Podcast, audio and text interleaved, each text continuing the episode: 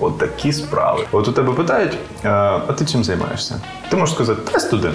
Ну, студент – то студент. У тебе є час і на життя, і на розваги, і на хуліганство, і на гітару, і на футбол, і на волейбол. Чим ти займаєшся?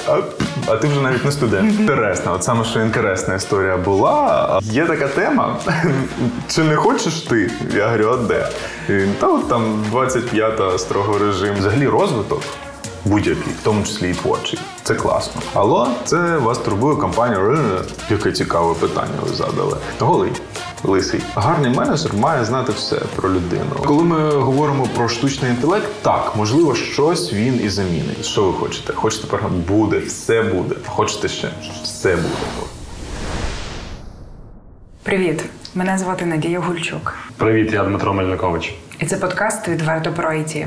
Подкаст, у якому ми говоримо про технологічні зміни в Україні та людей, які їх творять. І сьогодні в гостях Богдан Стеблянко, який є CEO компанії CHI Software.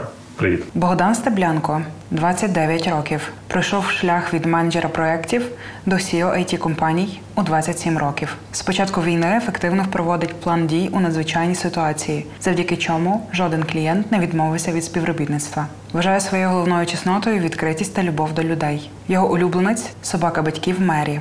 Мріє про мир в Україні і зустріч з колегами у великій кухні переповненого офісу. Hello. Привіт. Мені би хотілося, щоб ми все більше і більше знайомили наших глядачів з представниками компаній. І дуже важливо, щоб ми знайомили їх через призму їхнього людського. І розказували їхні історії більше як про людей. Ну так. Тому на такій прекрасній ноті я пропоную, щоб ми почали з твого дитинства. Можеш розказати, де ти народився і яким було твоє дитинство? Народився я в місті Харків. Там вже жив 28 років. Можна сказати, оце з війною переїхав. Я мандрував Україною трошки, зупинився в Києві. Зараз в Києві проживаю, але народився я в Харкові. А яким було твоє дитинство? Дуже прекрасним, я не знаю. Я ходив до школи, ходив до дитсадка спочатку, там знайомився з друзями, знайомився з людьми, потім пішов до школи, відучився 11 класів в моїй прекрасній школі номер 169, з прекрасними вчителями, з прекрасними людьми, з якими я й досі спілкуюсь, підтримую стосунки, це мої найкращі друзі. От якось так. Ти багато говориш про красу. А скажи, а ти хуліганив в дитинстві? Ні, я був досить спокійною дитиною, можна сказати. Я не дуже хуліганив. Ні. Не було навіть якоїсь такої інтересної історії? Не була цікава, інтересна. От саме, що інтересна історія була, але то таке, то щось... А ти можеш її розказати? Щось розбили, у школі якесь дзеркало розбили, щось я не знаю, ту руку мені зламали на футболі, всяке таке було. Але це, я не знаю, це нормальне дитинство, нормальне, прекрасне дитинство, це не хуліганство, я не знаю, ніяке там. Тобто було всяке. На футболі? Тобто ти займався футболом? Це було... Ні, я не займався футболом, до речі. Я на той час я займався гітарою. Так, я ходив, мене батьки віддали на гітару, сольфеджіо, хор, так далі. Мені це не подобалося. То це була прям музична школа? Ні, це в рамках нашої школи. Це був як такий собі гурток, так, на який я ходив. Займався цією гітарою, сольфеджіо, хору, це, як я казав, якась музтеорія, але це сольфеджіо є.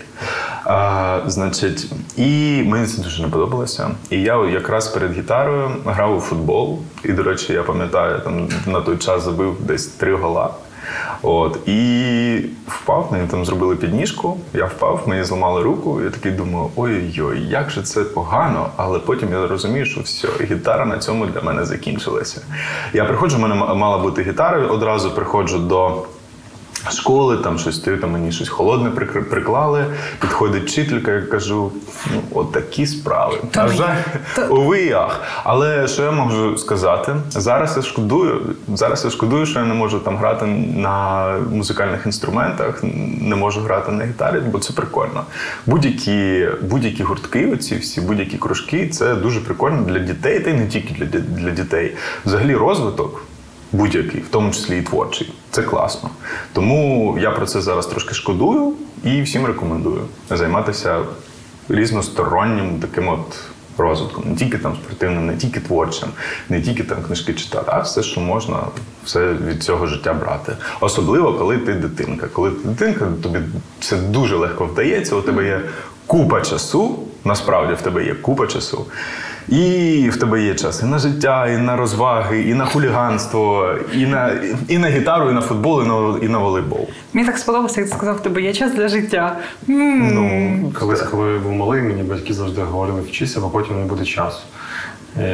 І мені здається, що це ніколи не зрозуміти дітям, що на тебе не буде часу, а батькам, що діти треба вчитися.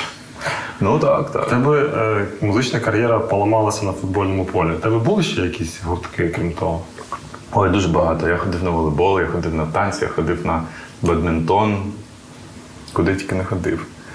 Чим я тільки не займався. Але більш за все от мені подобався волейбол, куди я ходив, досить довго їм займався. Потім ми грали у нас в компанії, проводився турнір з волейболу, коли ми там були у Харкові.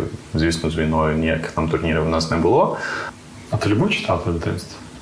Різну літературу, дитячу літературу я читав. У мене бабуся, спочатку читала бабуся, от вона мене так привчила до всяких книжечок. А потім вже я там сам читав всяких Робінзонів Крузо, там отакі от речі. Але сказати, щоб я дуже сильно любив це, ну не знаю. А є якась книжка така суперпам'ятна? З дитинства?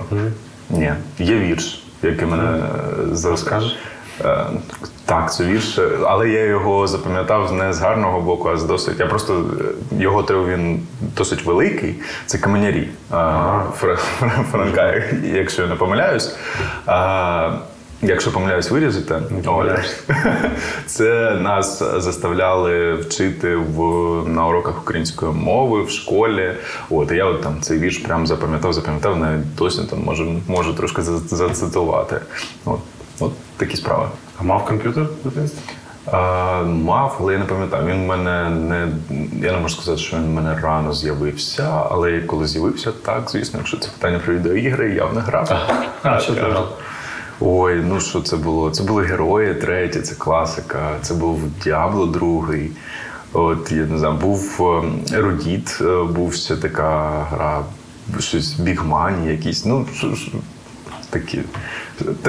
Те, що знайшов, те і грав. Тоді не було такого там обілія вибору, який є зараз у дітей. Але я навіть зараз не знаю, що там у дітей є, бо... PlayStation. А PlayStation, ну так. Да. Ти якось поєднуєш наявність комп'ютера дитинства і своєї сьогоднішньої професії? Якщо чесно, ні. Я б так би не сказав. Ну, типу, був комп'ютер і був. Прям поєднати ні. Я скоріш поєдную там моє університетське життя, так, з моєю професією, і то взагалі те, яка я людина, це так. А комп'ютер, ну це речі. А в тебе були домашні тварини? Так, у мене був пес, боксер. А як звали? Дік. Можеш розказати найінтересніший спогад з ним? Як ви, може, гуляли? Ну, як гуляли, не знаю. Найцікавіший, він досить прикольно спав. Він спав будь-де і як-де. Він прикольно міг розбудити. Міг навпаки, коли він розуміє, що будити немає шансу просто. Міг ноги піти лягти. Причому він робив це поступово. Він знав, що йому не можна на диван лягати. Він підкрадався. І він спочатку голову положив, потім одну лапку, потім іншу, потім чик-чик-чик-чик-чик-чик. І він вже такий під одіяльцем спить. От. Це не так прикольно. Майже як ти йшов. Ну, ще було прикольно колись, що його... Ой, ні, я не буду про це розповідати, бо це ще скажете, що знущання над тваринами. Але у мене був старший брат, він його запрягав в санки, саджав мене на санки, кидав йому палку, кидав цю палку. Та це знущання навіть не над тваринами, а над дитинами, бо собака біжала, санки також за ним їхали, а я залишався вже сидіти на землі. Ми насправді з моїми друзями, ми теж таке в дитинстві робили. У мене був такий пес великий, такий здоровий барсік. І ми теж його так намагалися запрягати. І в моменти, коли він реально рухався, ми всі, він рухався, а ми собі в кучугурах снігу тако валялися і все. Але ж є хаски, які возять сани. Чому це знущання? Я думаю, що це нормально. Так, в принципі, є. Ким ти мріяв стати дитинством? Ой, мені дуже подобається і подобалося готувати, тому я пов'язував себе якось більш з таким ресторанним бізнесом. Ти вже готував дитинство? Так, я готував дитинство. Скільки років? Я, чесно кажучи, з раннього дитинства. Якось так сталося. У мене тато дуже смачно готує, і я за ним дивився, що він робить, як він робить. І це було просто, і це і є неймовірно. Просто він такі речі дуже, дуже смачні, не дуже корисні, але просто маніфік. Я дивився за тим, як він це робить, і за ним повторював. Яка була твоя коронна страва? Та, мабуть, яка-небудь, не знаю, піца, якесь м'ясо, якась картопля жарена. Боже, як я зараз визвився, ви навіть не вимовляєте. Смаколик. Ми сьогодні вже про це говорили. Плюс, що батьки досить рано уходили на роботу, я прокинався, треба щось їсти, я і готував. Сам собі накашевар. Так, це прекрасно. Я досить люблю такі смачні сніданки собі збирати, такі тарілочки прикольні. Зараз воно трошки більш осознане йде, але, більш корисно, але не менш смачно. А ким працювали твої батьки? Ти казав, що вони дуже рано йшли на роботу. Мама працювала і працює, вона дантист, і вона в університеті викладає також стоматологію в медуніверситеті. Тому вони пари починалися з 8:00, потім робота, прийом. І вона приходила також з 8:00 до 8:00 буквально. А тато працював в рекламній агенції. А тебе батьки брали до себе на роботу? Мама точно брала, але дуже нечасто, слава Богу, ту-ту-тфу, щоб так воно і було. І тато брав, до речі, також сажав мене за комп'ютер, я там щось робив, це було прикольно. Це перший комп'ютер, що в мене з'явився, це, мабуть, і було, що у батька на роботі. А які предмети в школі тобі найбільше подобалися? Мені дуже сильно подобалася історія. Це прямо best of the best. Що в мене було, я там і в олімпіадах у всіляких приймав участь і так далі. Право також мені подобалося. Та подобалася дуже математика, бо при кінці своєї шкільної кар'єри в 11 класі я ходив до репетитора, який мене дуже багато чому навчив. Вона, це тітонька була, вона викладала в університеті. І ми йшли з опередженням програми. І навіть такі речі, що мені казалися, тригонометрія якась чи ще щось, що це просто для якихось полубогів придумали люди. Мені це давалося дуже легко. Я вже приходив на уроки математики, за що мене трошки недолюблювала моя вчителька з математики, що я вже приходив і все знав. І при цьому вирішував якісь задачі альтернативними методами, не такими, якими давала ця вчителька. Але це було дуже класно. А тобі легко давалося навчання в школі? Я б сказав, що так. Таких, що проблем, а були проблеми з хімією і з біологією. Оце я не знаю. Чому це саме тому, чому я не став дантистом. Мама дуже хотіла, щоб я пішов за її... І щоб була така сімейна династія. Так. У мене брат дантист, так що там сімейна династія, все ок. Але хімія спочатку це було добре, але потім щось вона в мене пішла кудись по наклонній. А як проводив літо? Це, як правило, були якась поїздка з батьками на море. Ми їздили до Криму нашого і поїздка до бабусі з дідусем. Як ти обирав навчання далі після школи? Це була також дуже цікава історія, бо у мене написав ЗНО. Тоді, як, в принципі, всі діти, і був вибір, куди мені піти. Я навчався в Харкові. Харків – це досить таке, одне з найбільших студентських міст.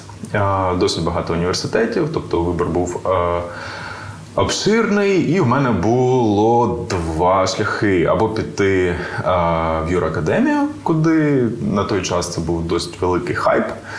Я не знаю, чи є цей хайп досі. Типу, там всі юристи, економісти. Це найкраще вважається серед в професії найкращий вуз. Не знаю, як зараз. Харківська юридична? Так. Воно таке є. Я маю на увазі саме професія. Що типу, всі йшли до юристів. У мене дуже багато моїх однокласників також туди йшло. Я подав документи туди, подав ще декілька вишів і подав до ХНУРЕ. Це один з найкращих вузів для підготовки. Харківський національний університет радіоелектроніки. Він же ХІРЕ, який він був, інститут радіоелектроніки.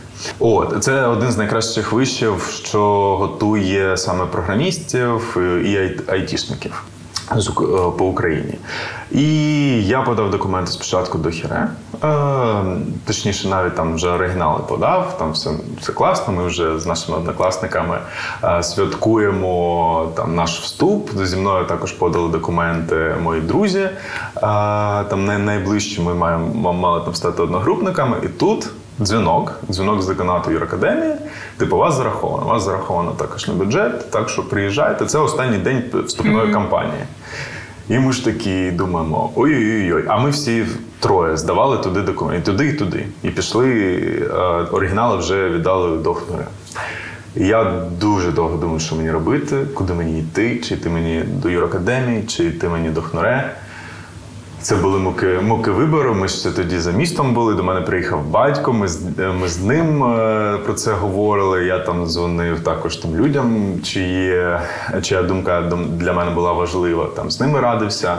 І все ж таки вирішив залишити ці документи у університеті радіоелектроніки і ні про що не шкодую, це дуже класний був вибір, все здорово. Але мої друзі пішли до юракадемії. А це у вас трьох вийшло таке? Вони зламали схему. Вони зламали схему, але, знову ж таки, моїх друзів також все класно в житті. Ну, то слава Богу. Ту-ту-ту. Ну, принаймні, у вас є про що поговорити, є різні інтереси. 100%. І навіть там з другом, з нашими зараз там співпрацюємо щодо там питань GDPR там, і так далі. Ти казав, що ти телефонував радити з людьми, які тобі важлива думка їхня. Ти мав наставників чи менторів, можливо? Ну, наставників це у дитинстві мається на увазі. Ну, це ми зараз добралися до університетських років, можливо. Ну, наставників, менторів, мабуть, ні. Мені була і є цікава думка батьків. Тобто, саме тому я з ними і радився щодо вступу, куди мені йти. На той час це, мабуть, найавторитетніша думка для мене була. А потім якось так, я не можу сказати, що наставники, скоріш люди, які зі мною там йдуть протягом життя, йдуть достатньо давно. Це люди, це мої однокласники, це мої друзі зі школи, з якими я раджусь по тим чи іншим приводам. Це будь-то особисте життя, будь-то там якісь робочі моменти, будь-то навіть там якісь дрібні деталі якогось проєкту айтішного, бо вони також айтішники. Всі айтішники. Давай ми пофантазуємо. І якби ми складали такі характеристики того життя. Дитинство, який би мало смак? Або запах? Що би це було? Ну, щось, я не знаю, щось солоденьке, мабуть. А можеш якось таке собі нафантазувати, що би це було? Ну, чогось, я не знаю, солодковато щось мені на думку. Ну, щось приходить, таке питання. Щось перше на думку прийшло, солодковато хай буде. Не знаю чому. А юність, студентські роки. Який би це був фільм або серіал? Фільм або серіал. Я вже придумав також. Студентські роки – це ближче до Бейлюсу, якщо ми про смак говоримо. А якщо про фільм або серіал, мені навіть складно сказати так щось, щоб на думку швидко прийшло. Це моя власна сторі, це мій власний серіал, який я сам створюю. Я сам собі режисер, сам собі оператор, сам собі сценарист. Окей, а якби саундтрек того періоду, що це було би? Саундтрек, мабуть, щось таке з ACDC, я не знаю, або Queen. I want to be free. Я не знаю, ну щось таке. Коли ти почав навчатися в університеті, чи ти думав про роботу? Чи, можливо, ти вже працювати почав? Я думав про роботу, коли я і вступав до вищого. Я навіть приходив, ми з моїм другом приходили до декану. Така привітна людина була, коли ми ще документи не подали. Я казав, ви, та, що ви хочете? Хочете програму? Буде, все буде. Хочете ще? Все буде. От. Хлопці, так, ви навіть не думайте, у нас є все, що вам потрібно. І навіть там з якимись випускниками я також спілкувався. Тобто я досить серйозно підходив до цього вибору. І думав так, ким я стану вже на виході з університету. Але сталося дещо не так, як гадалося. Після вступу там з'явилася деяка кореляція по предметам, тобто очікування і реальність були досить далекі один від одного, але знову ж таки мені все сподобалося. І потім, вже коли я почав працювати, я навіть зрозумів, навіщо були там ті або інші предмети. Тобто це навіть було дуже в тему. І зараз ці предмети є актуальними. Як ти шукав свою першу роботу? Перша робота у мене була, ну, дивлячись, про яку ми роботу кажемо. Таку, якщо айтішну, то вона у мене була десь на 4-му курсі. Якщо ми кажемо про роботу, то вона у мене була трошки раніше. Я там працював на підроботках різних. Це була допомога татові з всякими рекламними кампаніями. Він мене дуже близько до себе не підпускав. Ну, тобто, щось серйозне. Але конкуренція була? Конкуренція була? Можливо, я не знаю. Ні, ну, у нього, типу, принцип там, родичів краще не змішувати. Оце ділове та родинні якісь стосунки. І це правильно, як показує практика. Тому там, ну, там щось там десь допомогти з якимось івентом, щось організувати, може якісь листівочки пороздавати, тобто такі от речі. Плюс я працював на виборах, до речі, працював, це також був цікавий досвід. Там, я не почула. На виборах. Ага. Членом комісії, головою комісії виборча. Це досить цікавий досвід, особливо досвід, коли я працював у колонії. Колонії з ув'язненням? Колонії, так. Тато поміг? Ну, взагалі так, якщо чесно. Тепер розумію, чому він не хотів з родичами. Він, ну, до речі, це також цікавий досвід, в тому числі менеджерський досвід. Він так пояснював, так? Він прийшов, мені тоді якраз виповнилося 18 років, я не пам'ятаю, що це за вибори були. Тепер ти готовий. Він каже, слухай, є така тема, чи не хочеш ти? Я говорю, а де? Він, та от там 25-та строгого режиму. Я говорю, та ти що? Та ти подумай. Я таки подумав. Прикольно, ну, буде цікавий досвід, і так чи інакше. То ви знаєте, ну, цікаво. Ти собі зробив з того висновок? У мене тепер є історія, прикольна, яку я можу розповісти, як не менше. Висновок з того, що... Ти не знаю, який я висновок зробив, що... Ну, я просто опанував цікавий досвід та опанував для себе цікаву історію. Не більш, не менше. Нових знайомств я там не зайду. Але це так інтересно, можна так додати. Працював в колонії? Ну, я не часто про це розповідаю, тому ні. Там є декілька історій, але off the record, якщо цікаво буде, також потім розповім. Вже якщо говорити про якусь осознану свій кар'єрний шлях, то я почав працювати десь в курсі на 4-му.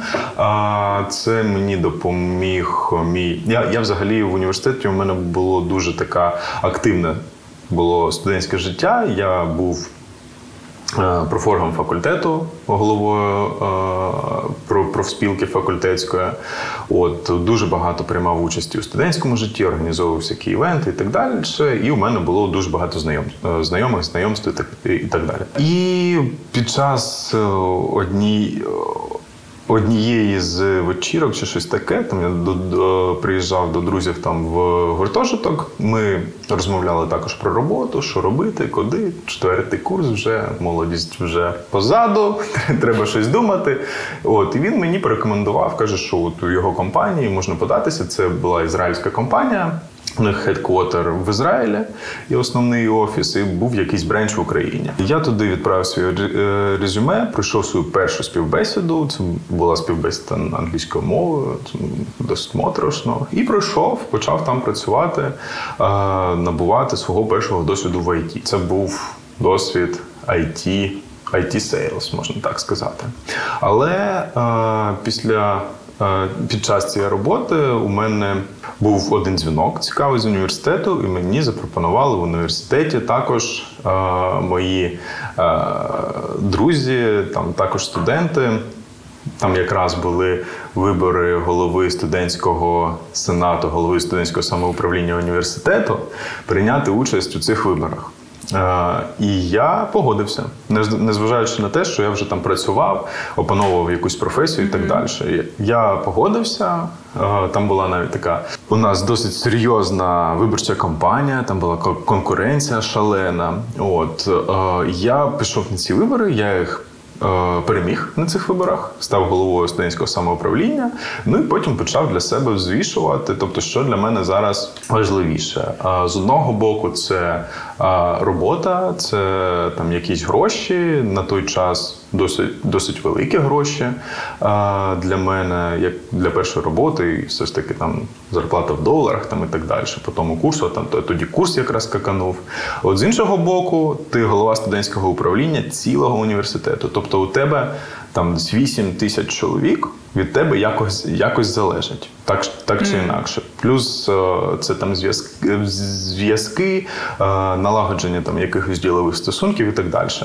І я обрав стати головою студентського самоуправління. І пішов до університету працювати, а це була дійсна робота, тобто це не те, що там якесь баловство, це ще щось там треба було ходити на засідання там вченої ради, там приймати якісь рішення, підписувати документи, організовувати там різні івенти, організовувати процесуальні різні там моменти, які треба там по закону робити.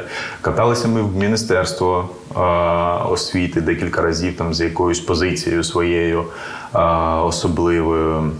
Організовували поїздки для студентів. Ну, тобто це було дуже класно. Я за цей час у мене з'явилося дуже багато друзів з тими, з ким я спілкувався. Ми якось стали ближче спілкуватися з університету,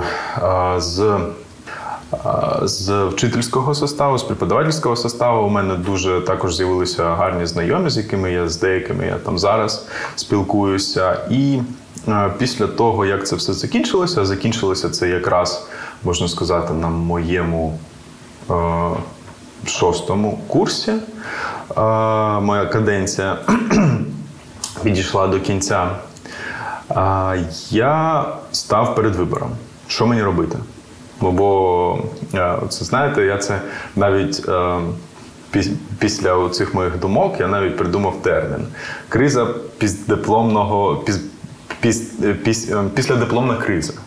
Отак оце обозвав. Бо коли студент перестає бути студентом і стає безробітним. Тобто ти коли навчаєшся, ти коли там студент, навіть якщо ти не працюєш, от у тебе питають, а ти чим займаєшся? Ти можеш сказати, ти студент. Ну, студент і студент. А коли ти вже отримав свій диплом, ну, і закінчив навчання. Вже так не скажеш. Чим ти займаєшся? А ти вже навіть не студент. От, і що робити? От. І я от дуже гарно це пам'ятаю. У мене на той час було декілька стежок, за якими я міг піти. Я міг піти, залишитися в університеті, піти на аспірантуру, там, і так далі, там, навіть з якимись посадами вже в університеті, помічниками там ректора, чи там ще кимось. От, але була також там ще стежка там піти в одну компанію, в іншу компанію, і от я не міг зрозуміти, щось мені все не подобалося. І от я навіть пам'ятаю цей момент, у мене диплом 20 січня, захист диплому на день народження моєї мами. От я захищаю цей диплом, і ми нашою там студентською компанією збираємося їхати на Гарналишкою відпочивати. І я оце сиджу і думаю, боже, куди я поїду? Я оце зараз захищу диплом і все. Я вже не студент. Оце безробітний, поїду відпочивати. Що мені робити? Ага. Ось щось ходив, парився, думав з цього приводу, але все ж таки думав, ладно, поїду, трошки відпочину, мозок розгружу. І поїхав, не пошкодував. Там знову ж таки поспілкувався там, з моїм другом з приводу того, чим там займатися, що робити. Він на той час також вже працював. І ми з ним вирішили, що нам потрібно будувати свою айтішку. І ми вже з Драгобрату, ми їздили в Драгобрат, приїхали і почали будувати свою айтішку. От, я почав цікавитись, там більше занурюватися в проектний менеджмент, в розробку, в бізнес-аналіз. У нього вже були на той час якісь проекти, з якими я допомагав, там якісь клієнти, з якими ми почали спілкуватися. І це так я почав набувати, там, скажімо так, свій перший досвід, вже більш серйозний досвід саме в IT. От. А потім я зрозумів, що з цим щось не клеїться так, як нам казалося на підйомнику в Драгобраті. От, і треба там щось більш серйозніше для себе дивитися. І знову ж таки повертаємось до університету. Я приходжу підписувати там такий обхідний лист, треба підписати. Бібліотека, там все, що там тільки не. Бібліотека, гуртожиток, там, другий відділ. Ти жив у гуртожитку? Ні, але тобі все одно треба так. Ну, бюрократія. І, значить, є в університеті такий центр кар'єра. Це центр, який якби має займатися працевлаштуванням випускників, але він більш такий для статистики, для учота зроблений, щоб показувати там майбутнім абітурієнтам чи майбутнім студентам, що оце після закінчення вишу всі студенти працевлаштуються. Що все буде добре у вас. Да. І там є такий прикол, коли ти в нього приходиш і кажеш, що ти ніде не працюєш, вони кажуть, не підпишемо. Диплом не дамо. Але, я ж тоді, голова студентського самоврядування, там всі діла, приходжу, тоді ніде не працюєш і кажу, добрий день. Ну, в минулому, так, відома лічність. Приходжу, кажу, от у мене обхідний, підпишіть. Мені кажуть, ні, алло. Думаю, це як? Я кажу, зараз прийде там ваша голова, ви ж підпишете. Ні, не підпишемо. Думаю, добре, дякую. І виходжу, якраз голова зайшла, каже, ой, Богдан, я чула, що у вас зараз роботи немає. Я говорю, да. А давайте ми з вами ваше резюме зробимо. Я кажу, от, давайте. І ми щось посиділи, там почали робити моє резюме. Вона каже, давай я повідправляю, там, ти повідправляєш. Я говорю, давай, класно буде. От, і ми відправляли, я навіть не пам'ятаю, куди, де і як, але це дало свої результати. Через там, тиждень у мене дзвінок на телефон. Алло, це вас турбує компанія Рин-Рин. Я говорю, яка компанія? Рин-Рин. Я не зрозумів, що за компанія. Думаю, добре. А вам зручно зараз буде, що ми у вас англійською чекнули? Я кажу, та зручно, звісно. От, зараз перетелефонувала мені вчителька з англійською, чекнули мій англійський, потім знову рекрутер дзвонить. Знову каже, привіт, я там рекрутер, там, туди-сюди, і я навіть не почув компанію. Що це була за компанія? Ми вас запрошуємо на співбесіду, чи буде вам зручно прийти? Я кажу, так. Звісно, зручно. Прийшліть мені, будь ласка, імейл зі всіми даними, щоб я хоч зрозумів, що де і як, куди приходити. От, це була компанія CHI Software, це прийшов інвайт у цю компанію, у якій я працюю зараз вже на позиції CEO. А що сталося з компанією, яку ви створили з другом? Закінчила своє існування. Називаємо це так. Ага. А клієнти хоч були ж? Клієнти були, так. Там залишився працювати мій друг з ще одним товаришем, і вони продовжили розвивати цю компанію. Що з нею зараз, я, якщо чесно, не знаю. Я цим не цікавився досить давно, але щось там працює. Тобто ти вийшов? Так, я звідти вийшов. Я б хотіла ще трошки повернутися. До того, виходить, оця організація при університеті, яка за працевлаштування, робить. В цьому випадку робить. Можна і так сказати. Нічого в житті не є таке, случайним. Не все просто так. 100%. Тому щось робить. Ще хотіла звіритись з тобою, бо зараз, як ти розповідав, здається, що ти був прям, ну, такий чимнюшка повністю. Все так в тебе гарно було. І там голова, і там це, і там це. Ану, розкажи трошки такого правдивого. Трохи такого правдивого. Що треба розповісти? Що ви знаєте? Що саме? Це може... Надя підводить. Що-небудь, може, off the record? Ну, я не знаю, типу, щось якоїсь темної сторони моєї медалі, чи що ви маєте? Ну, ми ж знаємо, та, що студенти... Ні, ну, звісно. Ми ж знаємо, що студенти, ну, то не все так ідеально. Студентське самоврядування особливо профспілка студентів. Of course. Ну що, вам можна розказати про наші легендарні вечірки там в тому ж Драгобраті чи там санаторій Йолочка, в який ми їздили в Харківській області, проводили час. Просто це неймовірно. Байдарки, на які ми їздили кожного року, і навіть ця традиція. Ми почали їздити там зі студентських часів, і зараз ми їздимо і нашими студентами, що були студенти зі своїми друзями, і там навіть там компанію я свою привчив, що вона також їздила там на тімбілдинги різноманітні на байдарки. Більш того, до речі, зі мною зараз в компанії в нашій працюють мої досить гарні друзі з університету, з якими я познайомився і там почав будувати ділові стосунки, в тому числі там з профкому студентів. Наш Chief Engineering Officer – це зараз дівчинка, що працювала в профкомі студентів. Перше знайомство з нею, це вона сказала мені, типу, вийди і зайди знову. Вийди і зайди нормально. От, але зараз ми працюємо разом, і це класно, що таке. Це не просто робота, це не просто спілкування там з колегами, тільки колегами, а це щось вже більше. То вже колеги. Скільки ти років вже в цій компанії? 7 років, от виповнилося не так давно. 7 років в компанії. Що тримає? Це культура і цінності, чи це люди?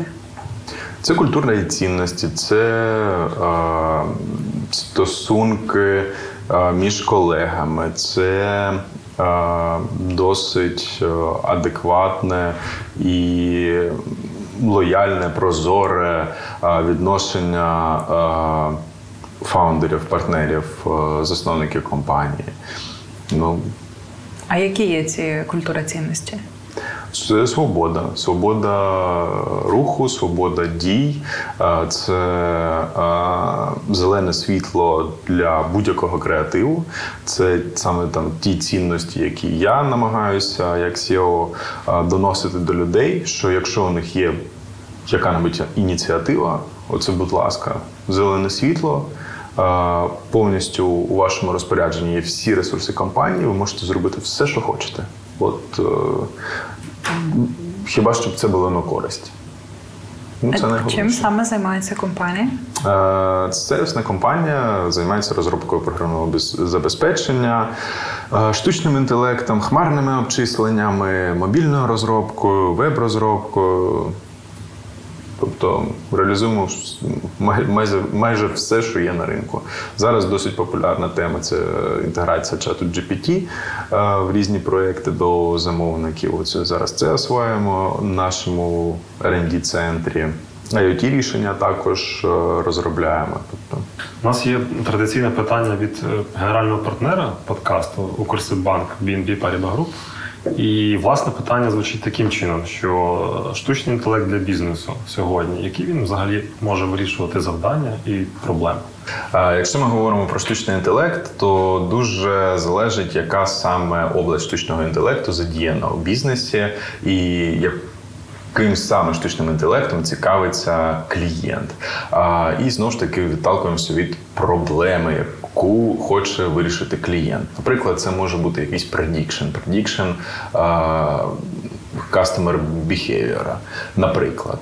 Або це може бути розпізнавання обличчя, або це може бути розпізнавання там штрих-кодів на упаковці там, і так далі. Тобто область примінення цього штучного інтелекту, вона дуже широка. Тому до нас приходить кастомер, розповідає про свою проблему, або ми приходимо до клієнта, бачимо, як не обов'язково це навіть має бути проблема. Це може бути якась точка росту, яку ми бачимо, десь якась сфера бізнесу, яку ми можемо оптимізувати завдяки штучному інтелекту. Пропонуємо це клієнту і починаємо разом із ним розвивати бізнес клієнта.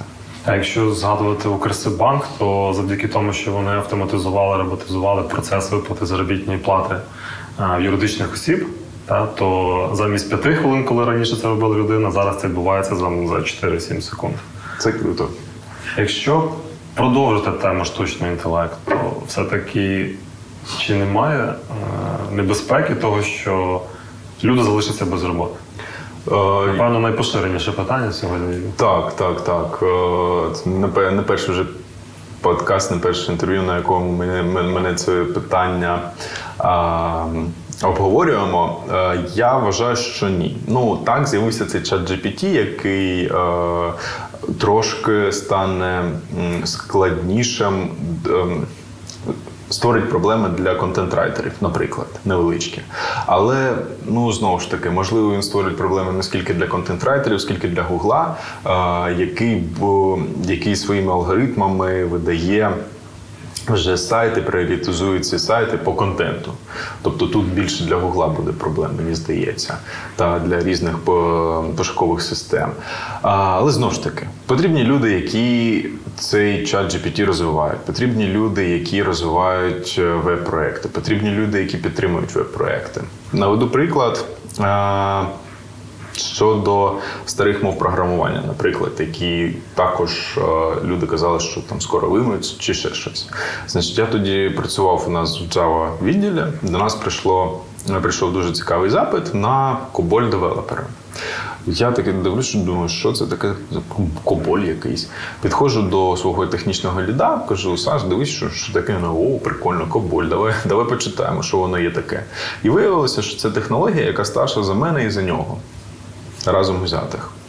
Але вона робоча. Сайт чи сервіс, це був якийсь банківський сервіс, швейцарський чи німецький, я вже не пам'ятаю. Він досі працює на цій системі і досі потрібні розробники, які цю систему будуть підтримувати. Переписати це дуже довго і дорого, а підтримувати, от у них є така можливість. Тому коли ми говоримо про штучний інтелект, так, можливо, щось він і замінить. Але саме інтелектуальні якісь задачі залишаться за людиною. Бо, на жаль, у штучного інтелекту не так все добре з креативом. Це поки що не знаю. We'll see. Ти, як керівник, опікуєшся командою. Uh-huh. Скажи, чи був в тебе досвід, коли до тебе застосовувалися, або ти застосовував оцей мікроменеджмент? Багато людей починають кривитися, коли це чують, але розкажи, чи був в тебе такий досвід? Звісно, куди без мікроменеджменту. Ніхто його не любить. Це мікроменеджмент, але він всюди. Він завжди є. Я особливо його ненавиджу, бо у мене така політика, як у керівника, що в мене є якийсь топ-менеджер, з яким я вже спілкуюся щодо стратегічного розвитку його напрямку. Наприклад, Head of Sales, чи Head of Marketing, чи Head of HR. Але іноді бувають такі моменти, коли тобі треба зануритися у мікроменеджмент і вирішувати якісь проблеми на проєкті, або проблеми з якимось клієнтом, або проблеми з якимось пресейлом чи ще щось. Воно сплош і рядом. Уви і ах, але це цікаво. Насправді, щоб не замилювалося око, мені вийти попрацювати трошки у полях. Я навіть іноді це люблю. Але не коли це приходить до фанатизму, коли до мене приходять HR і кажуть: Богдан, вибери, які нам пледи замовляти на подарунок нашим співробітникам. Мені просто хочеться застрелитися в ці моменти і звільнити наш HR-відділ. Так і без пані. One love. Мерзо. Так і безплатно. Тому що літо йде. Що тебе дратує в бізнесі, крім мікроменеджменту? Що мене дратує? Мені подобається бізнес, я не знаю, що мене нічого не дратує. Може, дратує, коли не так щось відбувається, як я хочу, не так швидко, як я хочу, бо я така людина, що мені хочеться бачити результати якомога швидше. І іноді це не виходить, треба чекати, я це розумію, так, що треба, там є шлях, яким треба йти до певного результату, але хочеться швидше. Не можу сказати, що це прям дратує, але завжди хочеться швидше. А як ти відпочиваєш? Як перезавантажуєшся? Це ці поїздки в гори чи щось ще? Це має бути якісний відпочинок. Якщо ми кажемо про відпочинок, для мене це дуже важливо. Важливо, з ким я відпочиваю, і важливо, де я відпочиваю. Я не та людина, що буде там брати відпустку, бо вона в неї є, накопилася, і сидіти десь там у Харкові чи Києві, просто сидіти. Я просто не зможу це зробити, бо я розумію, що в мене є робота, я краще попрацюю ці дні. Але коли є можливість кудись поїхати за місто, там, за кордон, чи кудись там в гори з друзями або там з коханою людиною, то це буде the best відпочинок взагалі для мене. Та я думаю, що і для всіх людей. Бо коли ти відволікаєшся від цього, нічого тебе не турбує, і у тебе є можливість так от релакснути по-справжньому, видохнути від робочих буднів. Ти казав, що ти до 28, якщо я не помиляюся, жив в Харкові, а зараз ти базуєшся в Києві, вірно? Так. Що стало причиною переїзду? Війна, unfortunately. І зараз у вас офіс компанії знаходиться тут? У нас офіси знаходяться у нас є офіс в Харкові. Ми не так давно відновили його роботу. У нас є офіс в Києві, був і є. Відкрили офіс у Львові, буквально на другий день війни. І офіс в Дніпрі у нас також ще є. Закрили ми офіс в Запоріжжі, але я сподіваюся, що це ненадовго. І скоро його двері також знову відчиняться. А для чого вам так багато офісів по країні? Працювали там люди. Почнемо з того, у нас компанія працює 800 людей, тому треба, щоб ці люди десь працювали. Основний девелопмент-центр у нас знаходився у Харкові, тобто найбільший офіс у нас був у Харкові, і невеличкі філіали у нас були по містах – Запоріжжя, Дніпро та Київ. Після початку війни харківський офіс ми закрили, бо було просто небезпечно туди ходити. І там, на жаль, з ним там було декілька офісів. Ми менший зараз відкрили. Офіс, що побільше, там біля нього дуже сильно прилетіло. Закрили офіс у Запоріжжі, але відкрили офіс у Львові. Наразі ці офіси для нас слугують не просто офісами, а як також і пункти незламності. Бо коли це були проблеми з електроенергією, з інтернетом в Україні, туди ходили люди і там знаходили собі робочі місця, безпечні робочі місця. Як ви адаптовувалися до нових реальностей з початком повномасштабного? Дуже швидко. Ми достатньо адаптувалися вже, мабуть, там на другий день. Це у нас почалася війна, якщо мені пам'ять не зраджує, в четвер. Так, це був четвер. І вже перші менеджерські рішення почали від нас відходити, що ми дзвонилися з власниками, з нашим ЦФО, вирішили одразу людям видати аванси, щоб вони зрозуміли, що все окей, що працює, що компанія продовжує працювати, що гроші є, що їх підтримують, якщо це треба, що працює там і банківська система, і якось, щоб людей трошки до тями привести. Дуже багато людей продовжили працювати. Тобто, незважаючи на те, що навіть в Харкові бомби летять чи ще щось, вони якось і відволіктись, щоб і ділом якимось займатися. І почали вже далі зробили ми. З понеділка запрацювало те, що ми назвали CHI Software European Relocation Center і Ukrainian Relocation Center. Це така структура, яка в собі поєднала legal, менеджерський, фінансовий HR-департаменти, які допомагали нашим співробітникам із пересуванням Україною і із пересуванням Європи. Якщо там з Європою це більше там те, що стосується юридичних моментів, то Україна, особливо перші дні війни, це була координація, коли виїжджати, куди виїжджати, де ночувати, були переповнені дороги. Я пам'ятаю, як я виїжджав, де я ночував, де я тільки не ночував. Боже. У нас дуже велика дяка нашим співробітникам дніпровським, бо з Харкова одна із дорог була, там одна на Полтаву, інша на Дніпро. І от люди, які їхали на Дніпро, вони зупинялися, дуже багато людей зупинилося в дніпровському офісі, там народ приніс простирадла, подушки, матраси, тобто там навіть можна було ночувати, там на кухні щось їсти там, і так далі. От, тобто займалися цією координацією. Звісно, з перших днів війни я нікуди не їхав, я якраз цим і займався цією всією менеджментом та координацією, розмовляв з нашими клієнтами, когось заспокоював. Багато селзів також залишилися, наших аккаунт-менеджерів в Харкові, стабілізувати ситуацію, перш за все, із клієнтами, із проектами, щоб все було окей. І, завдяки велика дяка нашим менеджерам, нашим співробітникам, ми вийшли з цієї ситуації досить добре. Але ми ще не вийшли з неї, на жаль. Але я сподіваюся, що скоро ця вся історія для нас закінчиться перемога.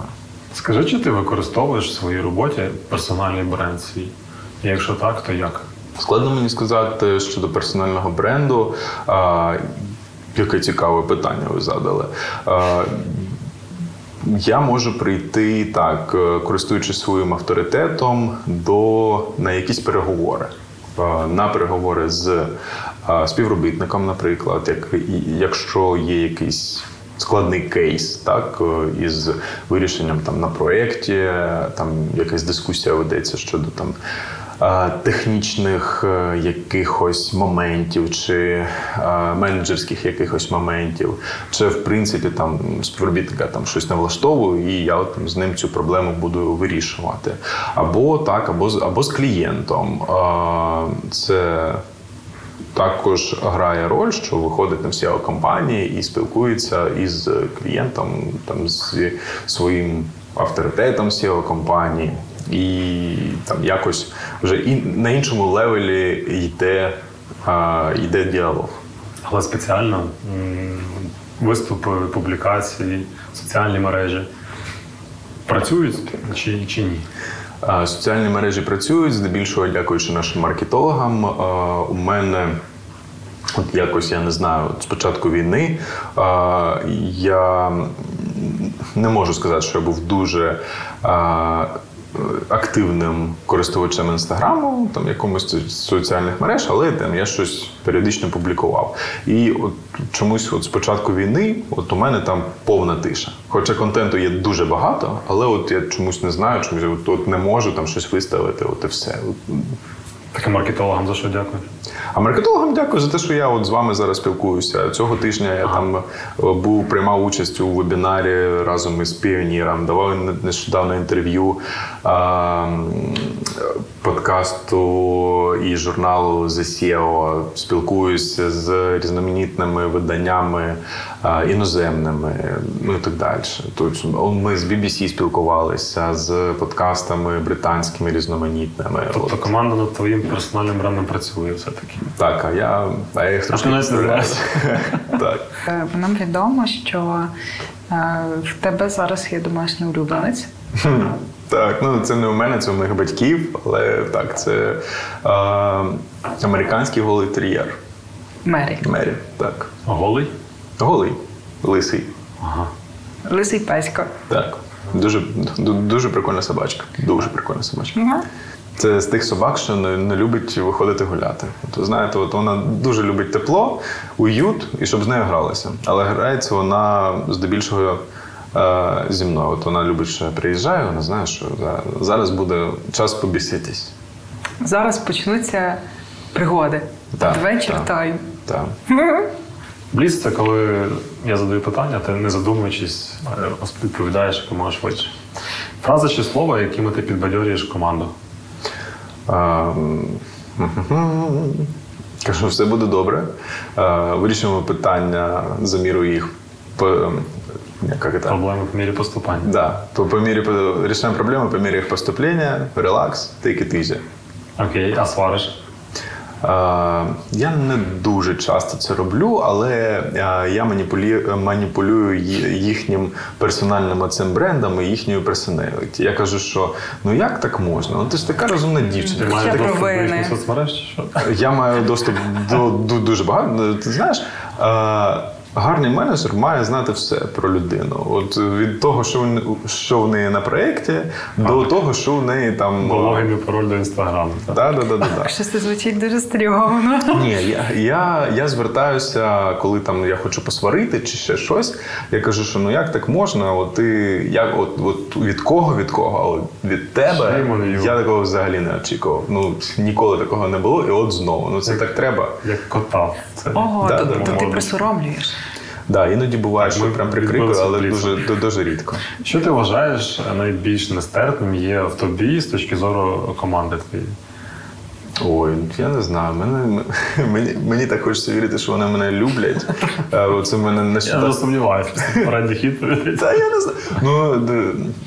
знаю. От у мене нещодавно була річниця якраз в компанії. Мені стільки багато всякого добрих речей наговорили, а потім було ще день народження, от нещодавно, 11 травня, знову таки. Тому зараз щось таке виділити навіть мені складненько, але можливо, їх трошки підбільшує оцей мікроменеджмент, в який я намагаюсь влізти. Я скажу. Можливо, це якраз і є та сама історія про мікроменеджмент, що є такі питання, в які мені не те, що прям треба влазити, але я на про всяк випадок під власний контроль це питання візьму. Іноді моїх колег це може трошки підбільшувати. Угу. Твоя guilty pleasure? How to understand guilty pleasure? Це те, що тобі приносить задоволення, ти це любиш, але тобі трошки так ніяково, соромно заявити це на загал. А, от так от. Я не знаю, щоб прям було соромно. Я люблю результат бачити в своїй роботі. Я тобі дам приклад. Наприклад, моє guilty pleasure – слухати Backstreet Boys. А, отаке. Mm-hmm. А що це? Чому тут guilty? Це guilty pleasure. Не знаю, якщо там приносить задоволення, піти куди-небудь на якийсь релакс, там, можливо, піти кудись, там, щоб мені зробили масаж, а потім випити там склянку вина десь з кимось. Або посидіти з друзями в якомусь гарному закладі, випити джин з тоніком і прекрасно провести час. Довше поспати чи піти потренуватися? Піти потренуватися – це 100%. Приготувати самому, замовити чи, можливо, в ресторан? Дивлячись від ситуації та з ким я буду знаходитись в той момент. Я дуже люблю готувати. Особливо, коли я готую для когось. Це окрема медитація для мене. Це взагалі там готовка, кулінарія. Це найкраще з мистецтв, яке ти можеш помацати, побачити, почути, відчути носом там, і так далі, і на смак. Якщо хочеться там якоїсь високої, смачної кухні, то це кудись піти, замовити точно ні. А яка твоя страва улюблена сьогодні приготувати? Це щось простеньке, це може бути паста, наприклад, якась морепродуктивна. А костюм чи ходік і спортивка? Ходік і спортивка. Весь день зустрічі чи листувань, переписок? Зустрічі, 100% зустрічі. Бачити, говорити чи чути? Бачити, говорити, чути. Бачити, говорити і чути. А вечірка, сімейний вечір чи вечір наодинці? Дивлячись, який період життя у мене це є. Якщо це відпустка, то це вечірка. Якщо це після якогось робочого дня і тренування, то це, скоріш, сімейний вечір. І який третій варіант у нас був? Наодинці сімає. Наодинці я не дуже люблю проводити час саме з собою. Можливо, там, коли я десь там якийсь сіті-хайкінг, десь гуляю, так, це я полюбляю. А там вдома сидіти одному – це скучно. Твій улюблений читміл? Ой, якийсь бургер або піца, я думаю, що це таке. Задавай своє улюблене питання. Який трек ти слухав, коли йшов сюди? Я слухав наш дейлі мітінг менеджменту, який розпочався о першій годині. Хід сезону. Так, це у нас сьогодні п'ятниця, це мітинг про наші продажі, тому я слухав його. Наш операційний директор замість... Взагалі, як правило, я його веду, але цього разу, оскільки я йшов до вас, його проводив наш операційний директор, але я його слухав. Гарно. Це дуже гарна відповідь. Гарний трек. Це був подкаст «Відверто про IT». І нашим гостем сьогодні був Богдан Стеблянко, CEO компанії CHI Software. Подкаст створено Асоціацією IT Ukraine спільно з Urban Space Radio. Генеральним партнером проекту є Укрсиббанк BNP Paribas Group. Слухайте цей епізод, слухайте наступні і попередні епізоди, підписуйтесь на наш канал, ставте дзвіночок, пишіть коментарі і до зустрічі в наступному сезоні. Почуємось. Бай!